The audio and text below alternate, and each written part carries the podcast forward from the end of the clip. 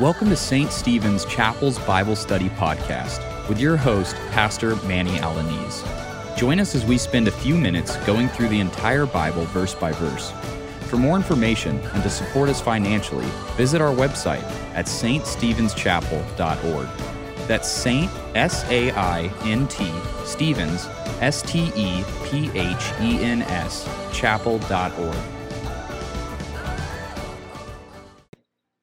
Hello, everyone. Welcome back to St. Stephen's Chapel's Bible Study Podcast. So glad you're here with us today. Listen, you may feel as though we're moving slow through the scriptures, but remember, we're only going through the Bible five minutes at a time. In that five minutes, we're packing a lot of information into these studies. I would recommend that you listen to each study more than once. Also, I would ask you to share these Bible studies with others, loved ones, or anyone else, even to post them on your social media. Now, join us as we come together in the presence of His glory. Let's pray.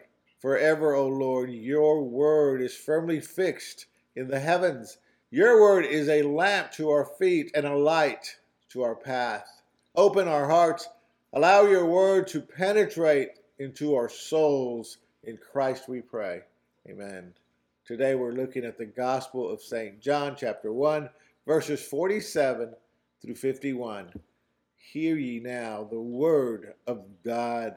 Jesus saw Nathanael coming toward him and said to him, Behold, an Israelite indeed, in whom there is no deceit. And Nathanael said to him, How do you know me? Jesus answered him, Before Philip called you, when you were under the fig tree, I saw you. Nathanael answered him, Rabbi, you are the Son of God. You are the King of Israel. Jesus answered him, Because I said to you, I saw you under the fig tree. Do you believe? You will see greater things than these. And he said to him, Truly, truly, I say to you, you will see heaven open and the angels of God ascending and descending on the Son of Man. This is the word of the Lord. Now we pick up our passage in verse 47.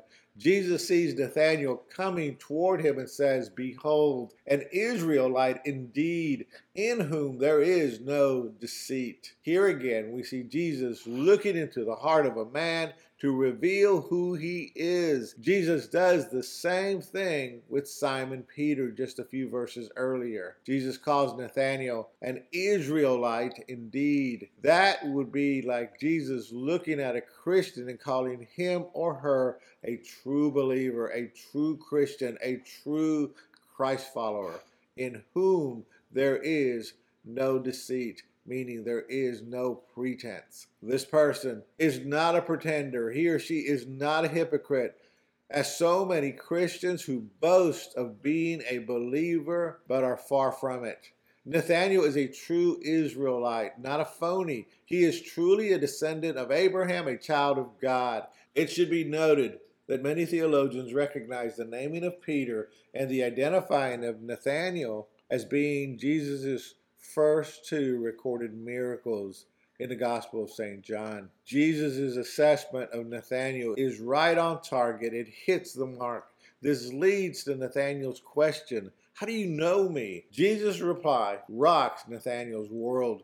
Jesus says to him, Before Philip called you, when you were under the fig tree, I saw you. Now, we're not told what Nathanael was doing under the fig tree. That undoubtedly is open to speculation. What we do know is the event actually happened. Nathanael's reaction to what Jesus says confirms it. The point that's being made is the divinity of Jesus. His supernatural knowledge is well beyond the norm or natural. It is divine. Now, here's something else we can speculate. While Nathanael sits under the fig tree, he may have not been thinking of Christ, but Christ was observing him. See, this is a lesson for all of us. All of us who call ourselves Christian, we may drift off the beaten path of righteousness, wandering off, going our own way, and not thinking about Christ. We need to know that He is aware and observing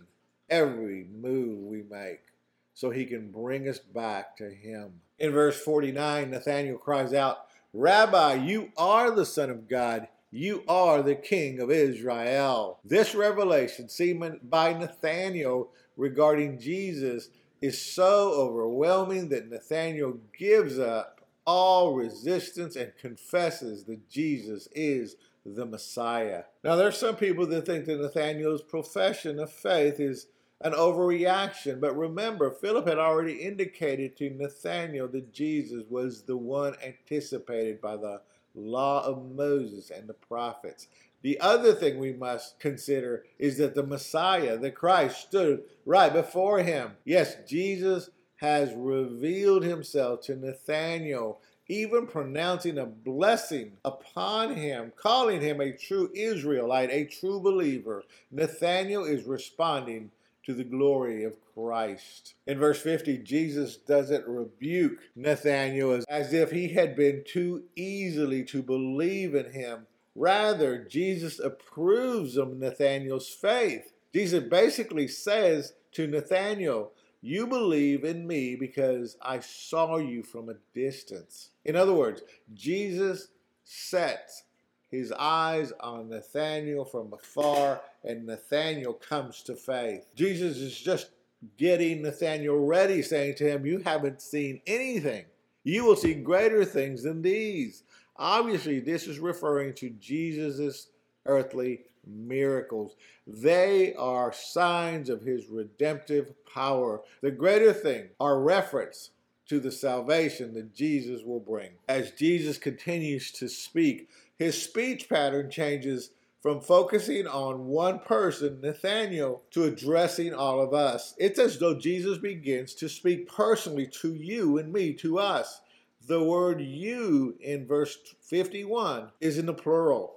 Jesus says, Truly, truly, I say to you, you will see heaven open and the angels of God ascending and descending on the Son of Man. Jesus begins with a double idiom, a double expression that is intended to get our attention, saying, Truly, truly. Then Jesus cites a vision from the Old Testament. The heaven opens and the angels of God ascend and descend. This alludes to Jacob, Isaac's son, in Genesis chapter 28, verse 12.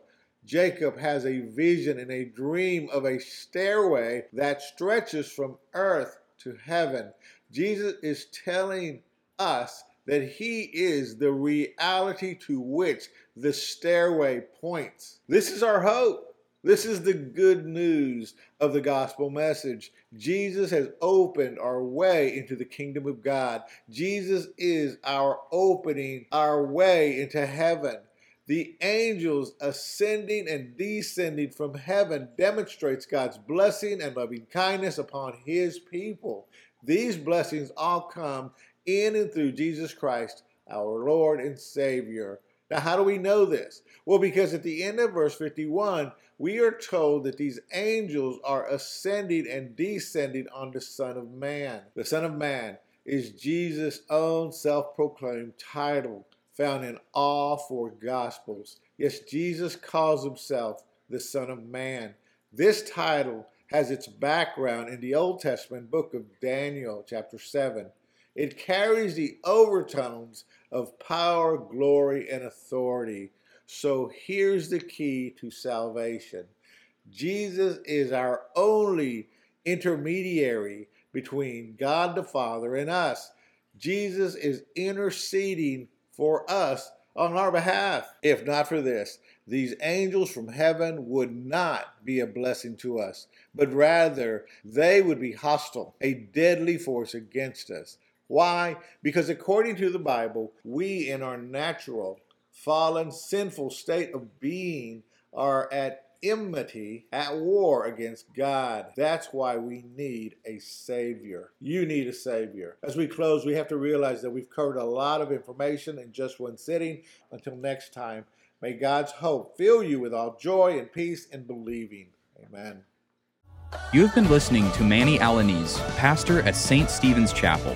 For more information and to support us financially, visit our website at ststephenschapel.org.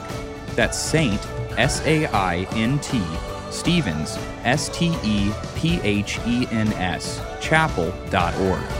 Now, from Manny and the entire St. Stephen's Chapel family, thank you for your prayers. And join us next time as we seek to glorify God verse by verse.